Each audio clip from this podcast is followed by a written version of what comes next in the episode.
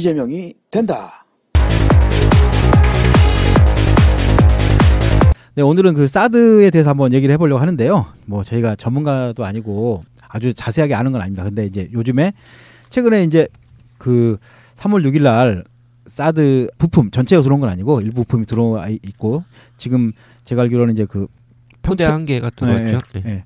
평택 그 미군 기지에 아마 있는 걸로 알고 있습니다. 그리고 또 며칠 전에 북한이 이제 미사일 쐈죠. 네, 그러면서 이제 시끄러울 뻔 했는데 지금 그 이제 탄핵 전국이다 보니까 좀 묻히긴 했습니다. 그래도 이제 이게 이걸 왜 다루려고 하냐면 사실 저 이제 최근에 저희 방송을 보시면 아시겠지만은 이재명 후보가 강력하게 주장하고 있는 것들 또 상대 후보랑 대립되는 것들 이런 것들에 대해서 우리가 한번 이제 모두가 이렇게 듣고 싶어 할 수 있고 또 꼭 알았으면 좋은 것들을 다루는 건데 이제 지난번에는 우리가 사실 존재에서 다뤘는데 사람들이 이제 많이 어려워하고 어떤 분들 보니까 어려웠는데 그래도 끝까지 들었다. 어, 그거 너무, 너무 감사하더라고요. 저는 고마웠어요. 음, 악까지 끝까지 들었대요. 너무 감사해요. 근데 이번에 사실 이거는 그나마 사실 존치보다도 더 어려운 것 같긴 해요. 이 사드가. 또 이게 이제 군사 적인 거기 때문에 재미도 있, 긴 해요. 우리 남자들 입장에서 그렇죠. 사실. 아무래도 네. 관심이 사실보다 많지 않을까 예상을 하는 게 국방의 어떤 큰 틀이다 보니까 관심을 좀 사실보다 많지 않을까 예상이 좀 되고요. 네, 그래서 한번 이제 이거를 왜 하게 됐냐를 보면 음, 우리 이재명 후보는 사드 설치에 대해서 철의 입장을 명백하게 밝혔고 우리 또 문재인 후보는 다음 정권에서 논의를 해보자 이렇게 뭐 설치할지 철회할지 이렇게 얘기를 했, 잖아요 근데 네, 안희정 후보는 찬성인가요? 모르겠어요. 관심도 없어요, 사실은. 안희정 후보는 이미 국가 간에 합의를 했기 때문에 어쩔 수 없다는 입장을 지금 내놓고 있습니다. 우리가 안희정까지 하려면 너무 바빠서 안희정은 빼고 가겠습니다. 저는 또 지난번에도 이런 말 했지만 우리가 사드 반대 촛불 집회도 많이 나왔었잖아요. 그렇죠? 그러면은 모든 사람들이 한 마음으로 한 입으로 사드 반대, 아예 사드 철회를 외쳤었어요. 그렇죠. 네. 근데 요즘에 보면 또 아 저 누구 디스하는 건 아닙니다. 근데 그 많은 같이 이렇게 움직였던 사람들 후보가 말을 바꿨다고 해서 아니 바꾼 건지 안 바꾼지 몰라도 그 사드 철회에 대한 주장은 또 안 해요. 사람들이 이렇게 바뀔 수 있나요? 아니, 제 말은 뭐냐면 음. 우리 이제 어 야당 문 문과든 이과든 안과든 다 사실은 한마음 한뜻으로 주장을 했었단 말이에요. 사드 철회에 대해서. 아, 그렇죠. 네. 음. 그런데도 불구하고 후보들의 발언이 명확하지 않다 보니까 그 사람들의 행동도 명확하지 않고 비판하지 않는다는 점. 네, 그거 좀 안타깝다는 말씀을 전다리님 네, 네, 하는 거예요. 네. 이심 전심입니다. 네, 그렇죠. 네. 자, 그러면 우리가 이 사드가 뭔지 한번 어렵지만 한번 간단히 짚어보고 가겠습니다. 우리 요 부장님이 한번 자, 사드가 뭔가요? 예, 부장님. 사드가 원래 이게 원래 MD 체계거든요. 근데 이 MD 체계가 그 MD는 뭐의 약자죠? 미사일 디펜스인가요? 맞아요. 음. 어유 어. 똑똑하시네. 아니 이게 MD 체계가 언제 처음 나왔냐면 미국 그 레이건 시절이에요. 뭐 우주 방어라 뭐 스타워즈다 그래갖고 그때 당시에 이제 그 날아오는 미사일을 요격하겠다 해서 그때 당시부터 추진된 건데 제가 알기로는 어 이거는 완전히 그, 그 기술적으로 불가능한 거라고 했어요. 그거를 그 당시에는 그래서 그러니까 완전히 포기한 걸로 알고 있었는데 게임에서나 나올 법한 미사일로 미사일을 예, 맞춰서 막는다. 예. 근데 그게 그렇게 저는 그러고서 이제 안 하는 줄 알았는데 저도 모르고 있다가 갑자기 사드라는 얘기가 나왔어요 한국에서. 예, 그래서 사드가 뭐냐? 고고도 미사일 방어 체계인데 말은 똑같습니다. MD 일환이라고 예전부터 만들었던 거를 이름만 살짝 바꾼 것 같아요. 예, 그래서 이제 그 탄도미사일 이게 대륙간 탄도미사일은 사거리 3,000km 이상일 겁니다. 그러니까 대륙간을 이제 뭐 북한에서 미국까지 날아가는 미사일 뭐 이런 미사일을 그거를 쏠려면은 그게 대기권을 벗어나서 우주 공간까지 나갔다가 뭐 여기 수치로는 40에서 150km까지 올라간 거를 이제 그 최 가장 높은 고도인 150km, 40에서 150km 종말 단계라고 하죠. 예, 떨어지기 직전까지 가장 높은 고도에서 요격해서 그 미사일을 예, 격추시키는 건데요. 뭐 이거에 관련해서 실험은 했죠. 근데 그 실험한 거는 성공은 했다고 나오는데 그 미사일 궤적을 컴퓨터에 다 입력해 놓은 상태에서 맞춘 거예요. 실제로는 정말 실전 상황에서는 한 번도 써보지도 않았고요. 음. 그 비행기에서 떨어뜨렸다는 얘기도 제가 들었던 것 같은데 실제로 날씨가 안 좋으면은 또 그마저도 못 맞췄다는 얘기도 들었었거든요. 그러니까 그 지금 네, 성공했다는 말도 이제 모순인데요. 사실은 음 대륙간 탄도 미사일은 우주에서 우주에서 맞추는 건데 그러니까 hit to kill이라고 하죠. 네. 근데 우주에 나가서 실제 실험을 해- 요격 실험을 해야 돼요. 근데 그렇게 한 적은 한 번도 없어요. 그러니까 없죠. 사실 성공률은 제로예요. 근데 어떻게 했었냐? 이제 뭐 비슷한 조건을 가지고 비행기에서 떨어뜨려서 맞췄다. 근데 그것도 한 뭐 얼마 안 돼요. 성공률이 아주 낮아요. 네. 그래서 실제로는 군사 전문가들은 불가능한 일이다. 예. 어떻게 총알로 총알을 맞히냐 이런 건데 사실은 실제로 불가능하고 그거는 또 그 앞에 정확하게 앞에를 맞춰줘야지 터진다고 하더라고요. 예. 그러니까 그 미사일이 떨어지는 그 지점에서 미사일 주변을 폭파시켜서 미사일을 막는 게 아니라 제가 듣기로는 그 꼭지점과 꼭지점을 정확하게 타격을 해가지고 그렇게 요격을 해서 격추를 시킨다고 들었는데 실전에서도 한 번도 쓰여본 적도 없고 실험을 했는데도 실험도 성공했다는 사례도 없고 그렇다는 거죠 지금. 그렇죠. 그러니까 이 재밌는 게 이것도 참 재밌습니다. 예전에는 이제 무슨 사드냐 이런 얘기가 나왔었어요. 근데 어- 어느 순간 이 정부가 갑자기 바뀐 거잖아요. 그리고 사드는 말이 안 되는 거다. 그 미국에서도 그랬고 이건 저- 사실은 이제 실험 불가능한 거다. 근데 사실 미국은 이제 이런 걸 꿈꾸잖아요. 우리가 알고 있지만 아까 이제 MD라고 했지만 우리가 만화에서 본 것처럼 그 미국이라는 나라를 모든 그런 어, 요격 미사일로 방어를 하고 어떤 무기가 들어와도 다 막을, 막는다라는 꿈을 가지고 하는 건데 사실은 그건 불가능한 거잖아요. 예, 예, 아주 불가능하고 만약에 요격 기술이 나오면 또 그걸 피해가는 기술이 나오기 때문에 이거는 절대 실현될 수 없는 거고 그 속도가 뭐 마하 5, 뭐 마하 10, 마하 10 이렇게 되는데 그건 불가능하다고 하는 거죠 지금. 예, 그리고 중요한 게 빠졌는데 네. 요거는 그 록히드 마틴사의 제품이거든요. 다들 아시죠? 그 최순실- 유명한- 예, 최순실과 연관 있는 록히드 마틴사의 린다 킴. 제품입니다. 린다 김하니까 된달이 생각납니다. 전 된달입니다. 덴다리도 아닌 린다 킴. 그래서 이제 그런 뭐 음모론이 있었죠. 음모론인지 사실인지 모르지만 음, 최순실과 린다 김과 록히드 마틴이 어떤 커넥션을 가지고 해서 이제 이게 갑자기 어, 사드 설치로 이렇게 돌아섰다 이런 얘기가 있습니다. 네. 좀 더 그 구체적인 얘기 한번 좀 해줘, 해줘 보세요. 이 레이더가 이제 중요한 거잖아요, 그렇죠? 네. 예, 사드에는 그 필수적으로 들어가는 게 X-band 레이더인데요. 음. 이 X-band 레이더가 환경 문제도 있고요. 그리고 과연 이게 북한을 상대하려고 하는 용도냐, 용도 면에서도 좀 의심이 많이 갑니다. 만약에 그 지금 사드 사드 배치 예정지로 성주가 거론되고 있는데요. 예, 성주에다 배치를 하면 네, 중국의 그 해안가 도시들 있지 않습니까? 거기 또 어 중국에도 그 둔펑이라는 미사일도 있고요. 그 미사일 기지들이 있는데 자 그것들을 속속들이 다 들여다 볼 수 있다고 해서 중국이 반발이 심한 것이고요. 러시아도 러시아 블라디미르까지 지금 볼 수 있다고 해서 러시아도 지금 굉장히 반발심이 심하죠. 네, 그러니까 이제 이게 아까 말했지만 요격 미사일이니까 자 원래는 이제 북한을 방어하기 위해서 어, 이제 들여놓는다 이런 거잖아요. 그렇다고 보면은 자 북한에서 우리나라에 미사일을 쏘면 우리가 이걸로 사드로 막아야 되는데 사실은 사드로 막을 수 없다는 것들은 수많은 얘기가 있습니다. 보면은 첫째 그 너무는 우리나라랑 북한은 너무 가까워요. 예, 그러니까 사드는 그 대륙간 탄소 탄도 미사일을 방어한다고 말씀드렸는데 북한 아 평양에서 우리나라까지 그러니까 평양에서 수도권까지 약 거리가 200km입니다. 탄도 미사일을 쏠 리가 없죠. 그러니까 저기 예전에 우리 어릴 때 했었던 포트리스라는 게임 있잖아요.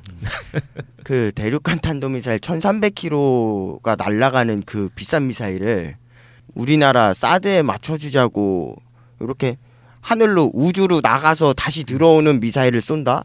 이게 상식적으로 솔직히 좀 말이 안 되지 않습니까? 스커드 같은 경우에 300에서 500km 정도를 날아가는데 저공으로 날아오는데 이게 실제로 날아오는 시간이 3, 3분에서 5분 정도. 그러니까 이거를 성주에다가 배치를 하면은 어 북한 그 전방에 배치돼 있는 장사정포하고 스커드 미사일만 있어도 서울은 순식간에 쑥대밭이 된다는 거잖아요. 거기에 예를 들어서 어 핵탄두를 지금 소형화 시켰다고 하는데 핵탄두를 스커드 미사일 같은 데다가 장착을 해서 쏜다 그러면 전혀 무용지물이고 또 하나 뭐냐면 SLBM이라고 잠수함에서 그 미사일을 쏘는 기술을 또 북한이 성공을 시켰다고 얘기가 나오는데 예를 들어서 잠수함 몰래 타고 와가지고 제주도에서 쏘면 어떡할 건데요? 이거는 말도 안, 그러니까 상식적으로 정말 말도 안 되는 이야기라고 지금 수많은 국방 전문가들도 얘기를 하고 있는데 대한민국 정부만 이거는 북핵을 막, 막아야 되기 때문에 무조건 배치를 해야 된다라고 지금 고수를 하고 있습니다. 박근혜 상식에서만 가능한 것 같아요. 네. 아니죠. 바른당이나 자유당이나 다 찬성하고 있는 입장 아니에요. 그러니까 제가 봤을 때는 다 찬성하고 있는 이 사람들 자체가 다 똑똑한 사람들인데 왜 이렇게밖에 할 수 없나라는 거는 많은 사람들이 연관이 돼 있지 않나 하는 음모론을 좀 한번 조심스럽게 얘기를 해보고요. 최순실이라는 사람이 과연 얼마나 많은 돈을 거기서 받을지는 모르겠지만 이걸 무턱대고 찬성하는 여당 지금은 여당은 아니지만 자유당이나 바른당 사람들의 상식을 좀 이해를 못 하겠어요. 그 실제로 미국 그 MD 체계에 가장 그 권위가 있다는 사람 중에 한 명으로 그 MIT 공대 포스톨 교수라는 분이 있는데요. 이분이 어 작년에 그 추미애 대표가 그 주관을 했었던 외교 안보 정책 간담회 여기에 참석을 해서 이제 사드가 얼마나 어, 효용성이 없는 무기인지 그거에 대해서 얘기를 쭉 해주셨는데 뭐 방금 다 예, 이야기했던 그런 내용들이고요. 그리고 어, 북한이 실질적으로 미사일을 이제 발사를 할 때 그 추진체 있지 않습니까? 추진체를 공중에서 폭발을 시켜갖고 그 파편이 기만탄이 될 수 있게 그러니까는 탄두를 구분을 할 수 없게끔 그런 식으로 발사를 하는 게 지금 그런 기술이 가능하답니다. 그래서 사드는 어 실제로 탄두가 어디 있는지를 구분도 못할 뿐더러 아까 우리 요 부장님이 말씀하셨던 것 같은데 수십 발을 동시에 쏘면은 뭐 이것도 이것도 뭐 아무리 사드가 정교한 무기라고 해도 뭐 애초에 우리는 믿진 않지만 전혀 효용성이 없다는 거죠. 그래서 이분이 뭐라고 하셨냐면 차라리 그럴 그럴 바에는 피라미드를 설치, 설치를 해라. 피라미드를 설치를 하나 사드를 설치를 하나 무, 북핵을 막을 수 없다는 거는 똑같은 사실이니까 그러니까 그만큼 그렇게 극단적으로 비교를 할 만큼 사드가 북핵 방어에는 전혀 효용성이 없다는 거에 대해서 지적을 하고 가셨습니다. 예, 그러면은 그렇게 필요 없는 거를 왜 굳이 그대로 어 벌써 포대 하나가 들어왔을 정도로 설치하려고 하는 것 같죠. 그러니까 제가 이제 듣기로는 하나는 국내 정치에 이용을 하려고 하는 한다는 얘기가 좀 왜냐면 어 우리가 알다시피 저쪽 새누리당은 안보를 잘하는 당이 아니라 안보를 국내 정치에 항상 이용을 잘 해온 정당이지 않습니까? 그래서 어 대선에 이슈를 전혀 선점을 못 하고 있으니까 안보 프레임으로 이슈 선점을 해보려는 그런 의도가 아닌가 그렇게 얘기를 하시는 분들도 있고 아까 말씀하셨던 록히드 마틴 얘기 나왔을 때 우리 가장 먼저 생각났던 최순실, 박근혜 거기 플러스 린다킴 이미 커미션을 어, 리베이트를 다 받아 먹고 박근혜가 탄핵되기 전에 박근혜 정권이 끝나기 전에 우리 조기 대선이 지금 눈앞에 와 있으니까 미국이 밀어붙이는 거 아니냐. 야, 니네 돈은 받아 먹을 건 다 받아 처먹고 빨리 이거 솔직히 이거 정권 바뀌면은 우리 이재명 시장님 같은 경우는 무조건 철회한다고 하시는데 이거 안 되는 거 아니냐. 그래서 이제 물밑 작업, 정부 간의 물밑 작업으로 밀어붙이는 게 아닌가 그런 이야기가 또 있네요. 제가 지난 그 작년 개천절이었던 것 같은데 제가 성주에 다녀왔습니다. 네, 성주에 다녀오니까는 이제 성주가 마을 하나가 그 작은 마을 하나가 마을이라고 하긴 좀 그렇고 이제 성주시죠. 근데 좀 크지는 않은데 자 참외로 유명한 성주가 완전히 쑥대밭이 됐습니다.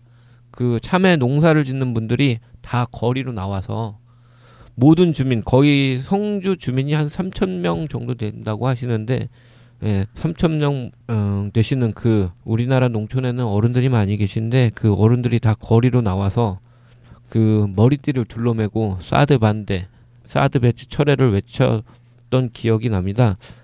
예, 지금까지 바뀐 건 하나도 없고요. 이제 오히려 지금 사드 배치가 이제 성주 인근의 시- 골프장으로 어, 배치가 확정이 된 것 같은데요. 그러면 왜 이렇게 그 성주 주민들은 사드 배치에 반대한다 하냐고 하면 자 이게 X-band 레이더를 아까 잠깐 말씀드렸는데 이 사드 X-band 레이더가 엄청난 전자파가 나온다고 합니다.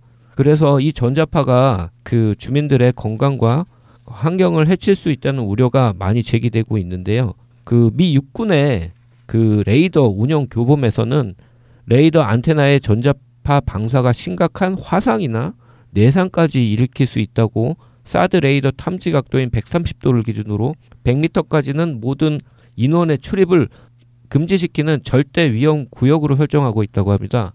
근데 우리나라 국방부가 괌에 있는 그 사드 배치 장소를 다녀왔는데 전자파가 나오지 않는다고 했죠. 그 앞에까지 들어가도 된다고 뭐 이렇게 얘기했는데 그때 사람들이 다 그랬죠. 저 레이더 끈 거 아니냐. 예, 그렇게까지 말씀되고요.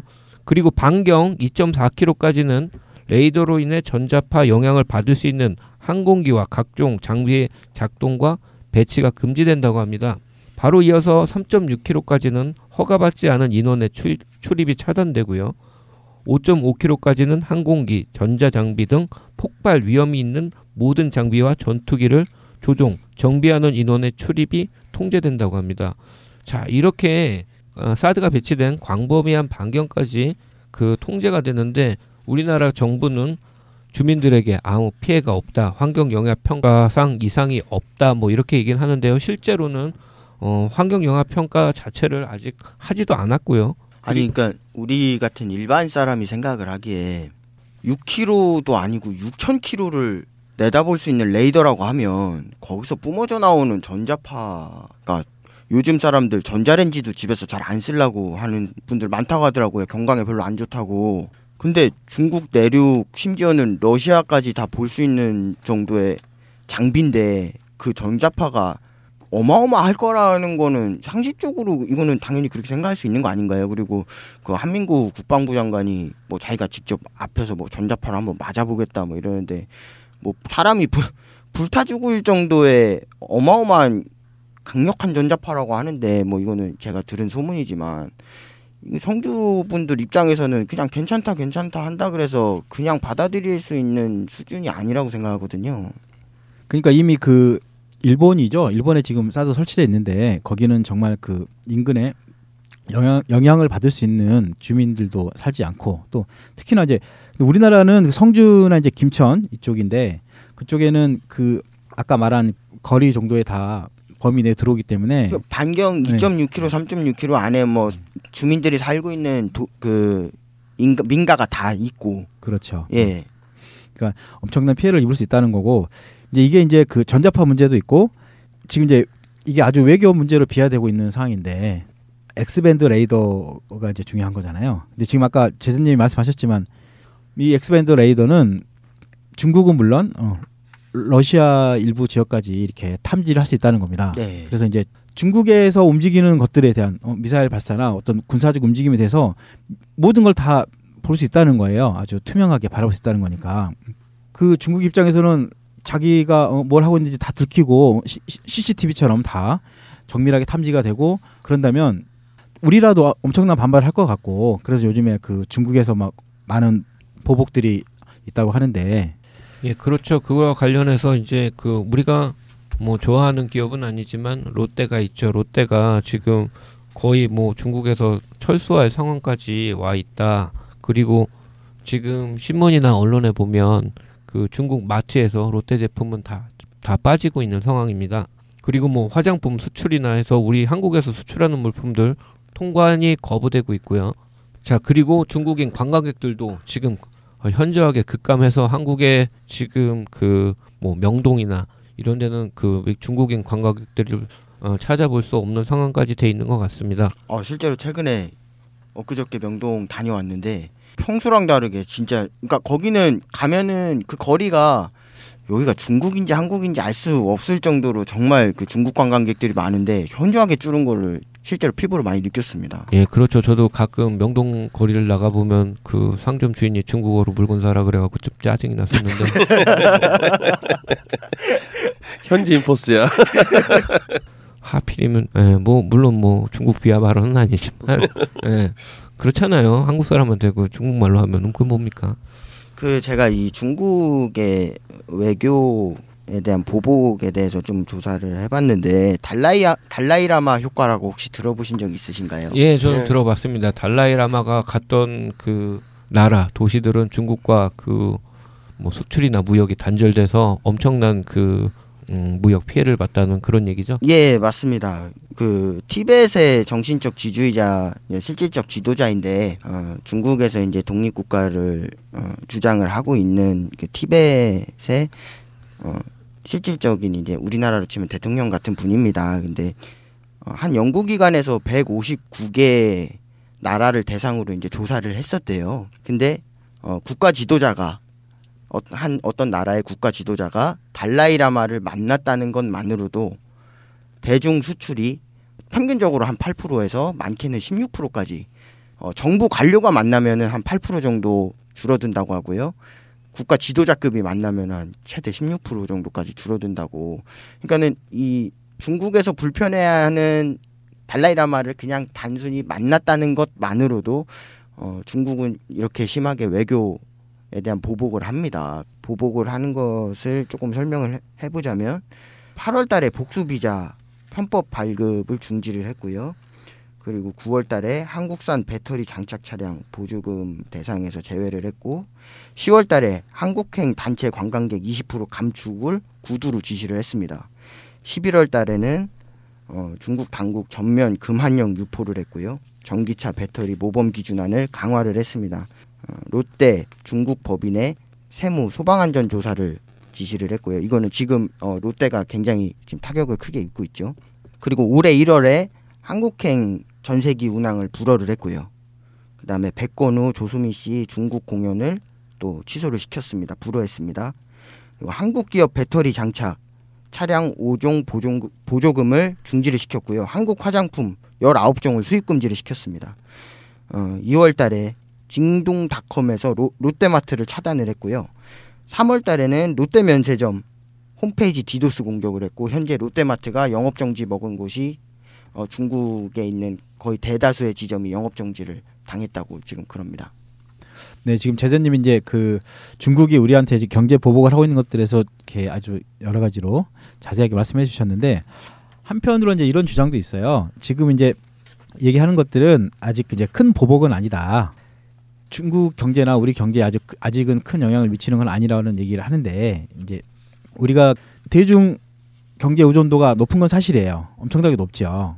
근데 또 한편으로 음 우리가 중국에 수출하는 주요 그 대중 수출품의 약 80% 정도가 반제품과 부품이래요. 음. 음. 그래서 중국도 이런 말을 합니다. 중국도 당장 수입을 끊을 수는 없다. 왜 그러냐면 중국에서 수입을 해서 부품이나 반제품을 수입을 해서 완제품을 만들어서 이걸 또 EU나 이런 어떤 유럽 이제 쪽에 또 수출을 한다는 거예요. 그리고 또 하나는 중국이 지금 경제가 사실은 아주 호황은 아닌 거 뭐 위기설도 있었고 하는데 지금 이제 뭐 중국도 위기는 아니라고 하지만 그렇기 때문에 그런 일 없을 것이다.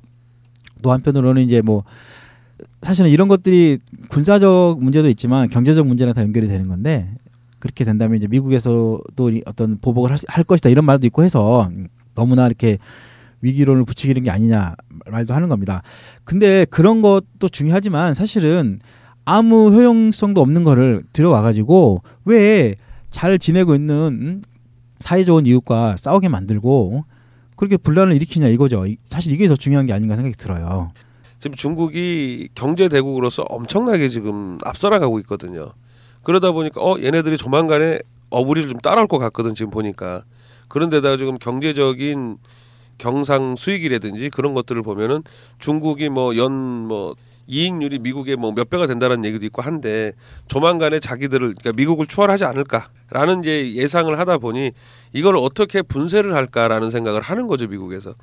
그러다 보니 그거를 자꾸 이제 뭐 한국과 일본 뭐뭐 뭐 북한과 한국 자꾸 그 부분들을 뭐 경쟁 아닌 위기 안보 위기 쪽으로 자꾸 몰아가서 이거를 뭐 전쟁 내지는 위기식으로 해서 지금 자기네들이 그러니까 미국이 손해 보지 않고 내지는 동아시아에서 전쟁이 나서 뭐 중국을 뭐 초토화시킨다든지 뭐 한국을 초토화시킨다든지 뭐 내지는 일본을 초토화 북한을 초토화시킬 생각은 없어요 얘네들이. 자기들한테 이익이 없거든.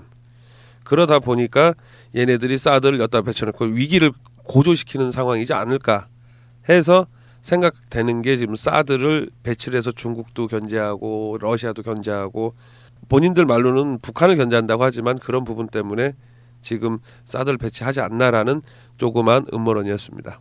그러니까 처음처럼님 말씀은 그러니까 이제 이 X-band 레이더가 아주 성능이 고성능의 X-band 레이더가 있어서 중국 중국의 전역과 그다음에 러시아의 일부 지역까지 환히 들여다볼 수 있다는 건데 이제, 음모론적으로 보면 미국에서 이제 중국과 전쟁을 준비하면서 그 레이더를 설치하려고 한다. 그리고 만약에 이제 전쟁이 나면 자기 나라는 멀리 떨어져 있잖아요, 미국하고. 그래서 그렇죠. 여기서 음. 그 중국이 이제 초토화되고 그런다면 경제는 아주 30년 뒤로 후퇴할 것이고 그렇죠. 그랬을 때 미국은 자기의 패권이나 또 경제력을 세계를 지배하는 경제력 그대로 가지고 갈 것이다. 이런 음모론들이 있더라고요. 그래서 이거는 정말 한번 웃자고 가져온 건데 음, 얘기가 지금 아주 어렵게 돼가지고 사람들이 안 웃을 것 같아요. 그렇죠? 근데 이거는 웃을 얘기는 아닌 것 같고요. 사드에 따른 그 전쟁설은 진짜 많이 들리긴 하거든요. 자- 전 세계적으로 지금 또 유례 없는 그 경제 위기라고 하고 또 미국이 어떻게 저렇게 강대국이 될 수 있었나 하고 생각을 해보면 사실 전쟁을 이용해서 군수물자를 팔아먹고 그렇게 해서 된 그렇게 좀 부유해진 나라 아닙니까 유 부장님? 네, 그렇죠. 그러니까 미국은 사실은 전쟁으로 경제를 항상 부흥시키고 그래서 그- 이거를 우리끼리 싸우게 해가지고 한국, 일본, 중국, 뭐 북한, 러시아 뭐 아니, 일, 일본은 아니고 일본 아닌가요? 일본은 이제 일본은 아닌 미국하고 것 이제. 거의 맞아. 뭐 한 몸이니까 네. 아니 그러니까 미, 이거 일본을 이용해서 주- 중국을 그렇지. 좀 치려고 하는 뭐 그런 그런 거 아닐까. 그래서 이 사드 같은 경우는 그 미국의 우익 세력하고 그 군수물자 회사의 음모라는 얘기가 사실 예전부터 많이 있었잖아요. 예, 그래서- 그래서 거기에 이제 최순실이 껴가지고 그렇죠. 리베이트를 받아먹고 대한민국 국익에 전혀 도움이 안 되는 사드를 어, 배치 추진을 했다 이런 얘기가 사실 나오는 거 아니겠습니까? 어제도 보시면은 이제 언론에서 나왔지만 중국이 지금 이 내용을 모르는 게 아니거든. 알면서도 그러니까 미국 애들은 손을 내밀어서 악수를 취하면서 화해 모, 모션을 취하고 우리나라는 경제 보복 한다 그러고 저렇게 으름장을 놓고 결론적인 거는 강대국들 사이에서 얼마나 외교를 잘해야 되느냐라는 뭐, 좀, 뭐 작은 교훈을 보여주지 않나 뭐 그렇게 생각이 들고요.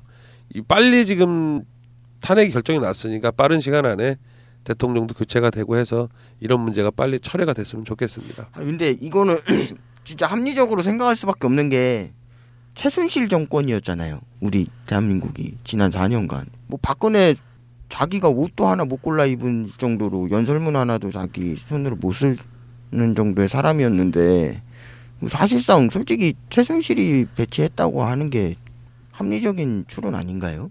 예, 저도 그렇게 생각하는데요. 어, 최순실은 지금 감옥에 가 있고요. 박근혜는 지금 탄핵을 당했고요. 그러면 자동적으로 사드 배치 절차가 네. 어, 멈춰져야 하는데 예, 엊그제 사드 포대가 한 개 들어옴으로써 어, 저희가 오늘 긴급하게 이렇게 방송을 하게 됐는데요. 지금 이제 그 현재 상황을 잠깐 이제 설명을 드리면 음, 3월 6일 날 3월 6일에 어, 밤 밤에 이제 오산 미국 공군기지로 도착한 게 뭐냐면 음, 발사대 두 기가 들어왔다고 합니다. 아, 두 기가 예, 들어왔군요. 사드 포대 두 기가 들어왔대요. 그래서 지금 현재까지는 사드의 눈이라고 하는 아직 레이더는 안 들어왔나 봐요. 그래서 지금 이제 중국에서는 계속 설치하지 말라고 하고 약간 지금은 약하게 보복을 하고 있는 건데 이제 만약에 그게 들어오면 들어오면 정말 이제 더 큰 소리를 낼 것이다라고 이제 뭐 중국 왕이 외, 외교부장이 그런 얘기를 한다는 겁니다. 그래서 뭐 결연히 반대한다 이런 입장을 밝히고 있고요. 자, 우리 사드 설치 비용 이 비용이 어떻게 되냐면 한 기당 한 기당 1조 5천억 정도 든대요. 어디 기사를 보면 미국에서는 그 사드 설치 비용을 거의 책정을 안 해놨다고 하더라고요. 뭐 예산을 책정 안 해놨다고 하고 어떤 데서는 한 4천억 정도로 했- 책정했다고 하는데 우리나라에 설치될 사드는 한 여섯 기 정도가 설치될 거라고 합니다. 그러면 사드 부지를 설- 조성하고 있는 비용이 실제 누구 주머니에서 나갈지가 관심사잖아요. 근데 원래 정부는 이런 얘기를 했어요. 사드 부지만 제공하고 조성 비용은 미국이 부담한다고 항상 했었거든요. 예, 계속 그렇게 얘기를 했었죠. 그러니까 안심해도 된다. 우리가 돈 내는 거 아니다. 부지만 제공한 음. 그 제공을 한다. 근데 사실은 보면 한국이 이제 주한 미군에 부담하는 게 방위비 분담금이라고 있습니다. 그걸 가지고 쓸 것 같고 지금 음, 방위비 분담금은 2014년에 9,200억 원, 2015년에 9,320억 원, 2016년에 9,441억 원. 그러니까 거의 매년 올해는 거의 1조에 육박한다고 해요. 그래서 이 방위비 분담금은 인건비, 군수비용, 뭐 대한민국이 지원하는 건설 항목 등으로 구성이 돼 있다고 합니다. 올해 방위 분담금에서 군사 건설비는 4,250억 원이 계상이 돼 있다고 하거든요. 또 주한미군에 전달되고 집행되지 않은 금액도 약 3,596억 이런 얘기도 옛날에 했었습니다.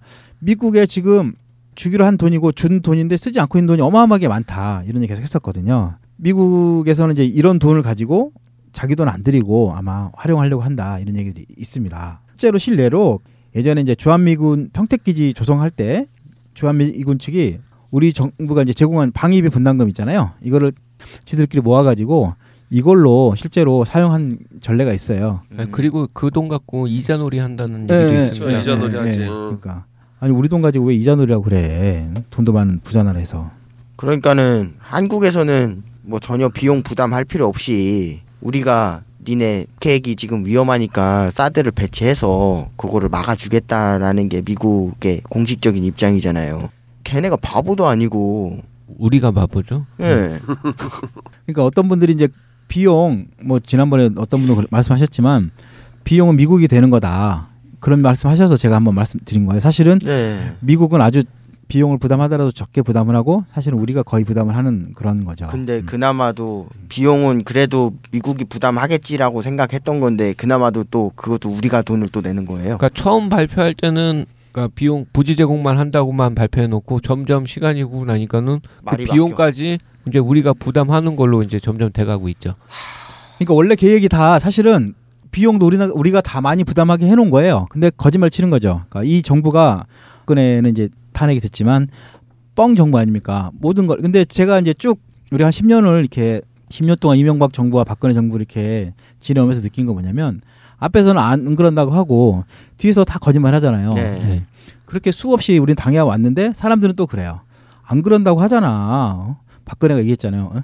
아니라고 하잖아. 그럼 그럼 믿어야 되는 거고 이런 식으로 당해온 거죠 우리가 항상. 그러니까 이게 지극히 상식의 문제인데 우리 같은 일반인들도 이게 굉장히 지금 전쟁의 위협도 있고 경제적인 보복도 굉장히 심각한데 거기다가 뭐 북핵을 막아낸다는 건 사드로 막아낸다는 거는 완전 환상 같은 얘기라고 이렇게 다들 알고 있는데 근데 우리만 그렇게 알고 있지 실제로 TV 보면요, 뭐 KBS나 이런 데 보면 사드는 무조건 북핵 방어용이다. 이렇게만 선전하고 있으니까 저희 예. 같은 방송이나 어 다른 그 인터넷 매체들 진보적인 매체들을 보지 않는 어 그런 분들은 아이 북핵 방어해야 되는데 당연히 설치해야지 이렇게 알고 계시는 분이 너무 많아서 저희가 어 급족 같은 시간을 내서 오늘 한번 이렇게 털고 있는 거거든요. 그래서 저희 같은 사람들도 아는 이런 내용을 물론 이재명 시장님은 굉장히 선명성 있게 철회해야 된다라고 반대를 하고 계시는데 이거를 우리 편이라고 하는 야권의 다른 후보들이 모르실 리도 만무하고 그렇게 애매하게 말씀을 하시는 게 옳은 건지 그 저번 토론 때 우리 문재인 대표가 뭐라고 하셨냐면 전략적 모호성이라는 말씀을 하셨어요. 근데 그거는 국가 지도자가 취해야 될 포지션이지 대선 후보가 말하는 것도 사실은 좀 웃기다고 생각을 했는데 그 말 자체도 전략적 모호성이라는 말을 입 밖으로 내는 순간 그게 전략적인 게 아닌 거 아닙니까? 전략적 모호성은 외교 관계에서 그렇죠. 그렇지. 양국 간의 음, 음. 중립적을 표방할 때 전략적 모호성이라는 말을 쓰고 하는 건데 자기 국민한테 전략적 모호성을 얘기한다는 것은 저는 이런 사람 처음 봐요. 진짜 이거는 아, 정말 저는 보는데요. 막 속이 터지더라고요. 화병 날 것 같더라고요. 아니 대한민국 국 그러니까 자국민이 전쟁의 위협에 빠질 수 그러니까 경제 보복은 예 뭐 그렇다 치고 그것도 물론 심각한 문제인데 지금 동북아 냉전 체제를 부추기는 이 사드 배치에 대해서 이게 전쟁이 일어날 수도 있는 부분이거든요. 진짜 음모론 저는 음모론이라고 생각 안 합니다. 근데 이런 거에 대해서 명확하게 국가 지도자가 될 사람이 자기 소신이 없고 철학이 없다는 게 그냥 일단 대통령 찍어줘라. 그때 가서 고민 한번 해- 해보고 괜찮으면 하고 아니면 말고 이거 아닙니까? 이거 저는 진짜 조롱당하는 기분까지 들더라고요. 진짜로. 그러니까 항상 그 모호함이 우리를 실망시키는 거고 저는 아까도 얘기했지만 또 그걸 지지하는 사람들도 마찬가지입니다. 대통령이 될 사람인데 그렇게 음, 된다 안 된다를 잘라서 말하면 되냐? 음, 전략적으로 모호하게 말해야지. 그런 말이 어디 있어요? 음? 아니 무슨 바보도 아니고 어? 되면 되고 안 되면 안 된다는 거, 물론 모호하게 말해야 할 부분은 또 모호하게 말해야 될 겁니다. 하지만 이거는 누차 수많은 전문가들이나 어? 뭐 해외 전문가나 국내 전문가나 다 사드는 절대 북핵 방어용이 안 된다 그렇게 말을 했고 또 하나는 뭐냐면 이제 방송들은 뭐 이제 거의 노예니까 어, 그 정권의 노예들인데 아주 그래픽을 멋지게 만들어서 예. 예, 이쁘게 잘 네, 만들었더라고요. 그 이제 방어망처럼 우리 그 옛날에 보면 만화 영화 보면 방어망 있잖아 방어망 예, 예, 예. 유리처럼 둥그렇게 해가지고 보, 저는 보호막. 보호막 보호막 네. 네. 전 스타워즈 보는 줄 알았어요. 네. 그쵸 보호막처럼 해가지고 미사일이 날라오면 다 막는 다 막는 거예요. 음. 근데 절대 불가능한 거 아까 이제 우리가 다시 돌아가 보면 그 북한에 설치된 장사정포가 어? 뭐 수천 기고 예. 그다음에 아까 말한 그 미사일 스커드 미사일 스커드, 어, 무수단. 노동 미사일 예, 예. 무수단 이렇게 이제 물론 이런 거는 우리한테 필요도 없지만 무수단 같은 거 그런데 이런 미사일이 수천 음, 뭐 예. 많으면 수만 개가 될 수 있어요. 예. 이거를 그 사드 여섯 기를 설치해서 어떻게 막냐고. 응? 상식적으로 봐도 예? 유치원생 정도만 돼도 알 수 있는 것들을 말을 안 한다는 거예요. 그러니까 이게 그 이재명 시장님이 저번에 한번 말씀하신 게 저는 그게 비유가 너무 좋더라고요. 참나무랑 소나무랑 한 걸음 떨어져서 보면은 아 이게 참나무고 이게 소나무라는 거를 알 수 있는데 이 사람들이 현미경으로 들이, 들이대고서는 이거를 이게 뭔가 분석을 하고 있다는 거예요. 이게 무슨 말이냐면 우리가 일반인이니까 사드에 대해서 물론 조사한 자료가 조금 미흡할 수도 있고 팩트가 좀 틀릴 수도 있습니다. 근데 이건 저는 상식의 문제라는 거예요. 우리나라 사람들 지금 대부분이 이거는 절대 잘못된 정책이고 그 절- 잘못된 외교고 배치해서는 안 된다고 대부분이 반대를 하고 있는데 오로지 북핵 때문에 그거를 방어를 해야 되니까 1%의 가능성만 있더라도 이거를 배치를 해야 된다. 이, 이거는 국민을 정말 기만하는 행동이라고 생각합니다. 정말로 이거는 근데 결론적인 거는 이게 아무리 좋은 무기래도 아무리 좋은 우리도 저 아무리 좋은 약이라도 내 몸에 안 맞으면 못 쓰는 거거든. 근데 지금 몸에도 맞지 않은 거를 우리가 대신 비용 지불해 가면서 이렇게 만들려고 하는 이 그 미국이나 박근혜나 다 제가 봤을 때는 우리 국익에 도움 안 되는 인간들이기 때문에 좀 배척을 해야 되는 건 맞다고 생각이 들어요. 네. 그 이제 우리가 전문가가 아니라서 이렇게 뭐 아까 말했지만 정확한 팩트가 아닌 것도 있을 수 있는데 여러 가지 얘기를 해봤습니다. 그래서 저는 이제 이렇게 생각합니다. 전혀 도움이 안 되는 것들, 분란만 일으키는 것들은 당장 철수를 하고 중단해야 되는데 참 웃기지 않습니까? 우리나라 하는 짓 보면 아이 그 좀 한 개라도 들어와서 설치해 놓으면 음, 그 철수 못할 거야 이런 아주 음, 유치하고 비열한 방식을 쓰고 있는 거잖아요. 빨리 네, 그 들어가지고. 응, 알박기를 해놓고 제발 지금 안 그랬으면 좋겠어요. 그 좀 정말 그래서 이재명 시장님이 그런 말씀 하셨잖아요. 아니 그런 거 어려운 거 해결하라고 대통령 뽑는 건데 이미 합의한 거니까 어쩔 수 없다고 하면 대통령 뭐하러 뽑냐고. 그러면 박근혜 그냥 탄핵시키지 말고 계속 세워놔도 솔직히 별 차이가 없다는 거예요. 국민들은 다 아는 사실을 자기들만 뭐 마치 국민들이 멍청하고 자기들은 좀 더 똑똑한 것처럼 니들이 몰라서 그러는데 이게 뭐 그렇게 쉬운 게 아니야 이런 식으로 가르치려고 드는 게 저는 솔직히 그래서 안희정 보면은 제가 화가 나는 거예요. 그 사람 뭐 자기가 선생처럼 그렇게 얘기를 하지 않습니까? 이재명 시장 그 토론 때도 가르치는 것처럼 그렇게 훈장질해 대고 그래서 이제 저는 이렇게 생각합니다. 남북 문제는 우리가 이제 거의 마무리하는 차원에서요. 이재명 후보가 공약한 것들이 남북 문제에 대해서 공약한 것들이 있는데 보면 첫째 그 이제 개성공단 지금 이제 폐쇄되어 있는 개성공단을 개방하고 금강산 관광을 다시 재개하고 이렇게 해서 이제 남북 문제를 이렇게 대화로서 풀어서 어찌 보면 가깝고도 먼 나라가 이제 북한이잖아요. 예. 이렇게 좀 이렇게 잘 지내서 그런 문- 군사적인 문제도 풀어야 된다고 저는 생각합니다. 그리고 또 이런 말을 했어요. 통일은 밥이다. 그렇습니다. 그래서 이제 우리가 사이좋게 지내고 또 교류를 하면서 장기적으로 우리는 이제 통일이 돼야 되지 않겠어요? 음, 통일은 밥이다라는 말을 시장님이 하셨나요? 네. 아 박근혜는 대박이라 그랬는데 아니, 박근혜가 한게 아니라 네. 순실이가 순- 해서 아, 아, 순실이가, 순실이가- 맞아요. 네, 순실이가 네. 하라고 했죠. 네, 네. 따라했고 또 뭐 2년 안에 붕괴된다고 이런 말 했었죠. 근데 지들이 붕괴됐죠 2년 음. 만에. 그렇죠. 붕괴됐고 음. 우주의 기운 나올 때부터 역시 사람이 하는 말은 아니다 싶었어.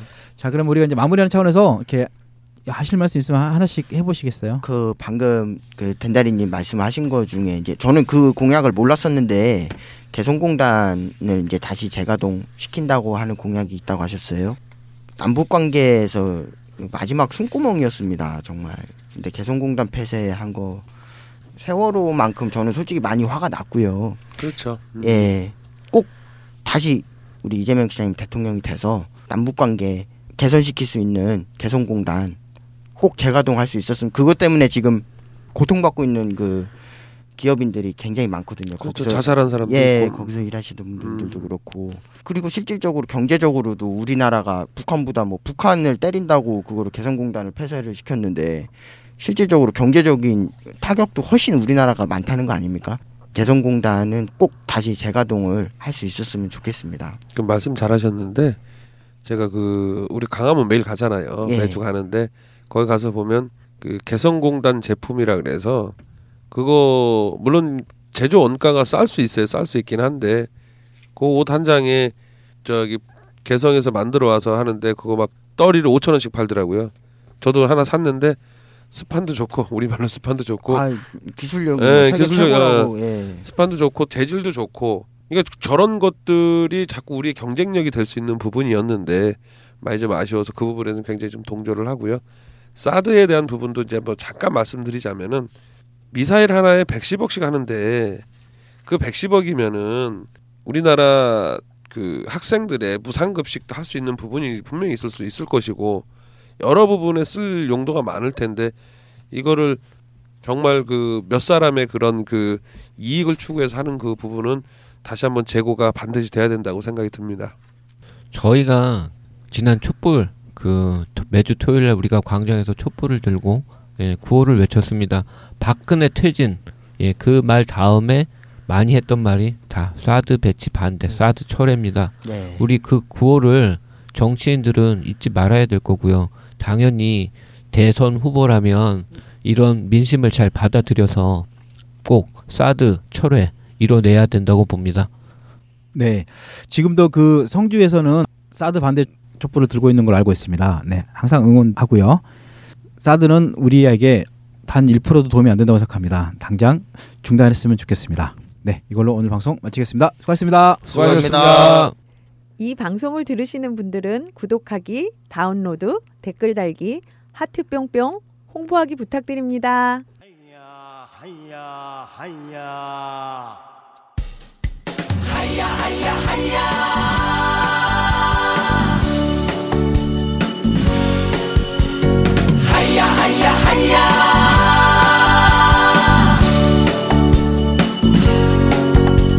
이게 나라냐 이게 나라냐? 그네 순실 명박 도둑 간신의 소굴 범죄자 천국 서민 지옥. 이제 더는 참을 수 없다. 하야 하야 하야 하야 하여라. 박근혜는 당장 하야 하여라. 하옥 하옥 하옥 하옥 시켜라. 박근혜를 하옥 시켜라 2014년 4월 16일 7시간 동안 너는 무얼 했더냐? 무참히 죽어간 우리 아이들 그 원한을 풀어주리라. 하야 하야 하야 하야 하여라. 박근혜는 당장 하야 하여라. 하옥 하옥 하옥 하옥 시켜라. 박근혜를 하옥 시켜라 하야 하야 하야.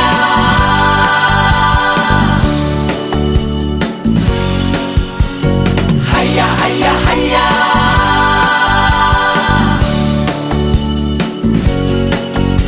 새누리당아 조선일보야. 너희도 추악한 공범이 아니더냐. 쇼하지 마라 속지 않는다.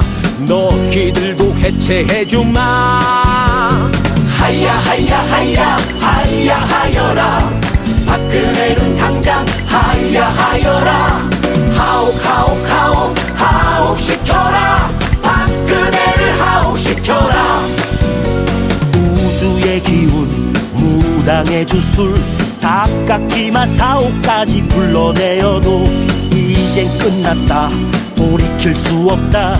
좋은 말 할 때 물러나거라 하야 하야 하야 하야 하여라. 박근혜는 당장 하야 하여라. 하옥 하옥 하옥 하옥 시켜라. 박근혜를 하옥 시켜라. 하야 하야 하야 하야 하여라.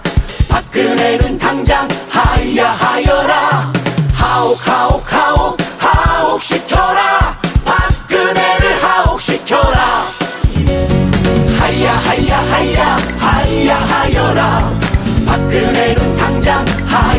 하여라. 하옥 하옥 하옥 하옥 시켜라. 박근혜를 하옥 시켜라. 하옥 하옥 하옥 하옥 시켜라. 박근혜를 하옥 시켜라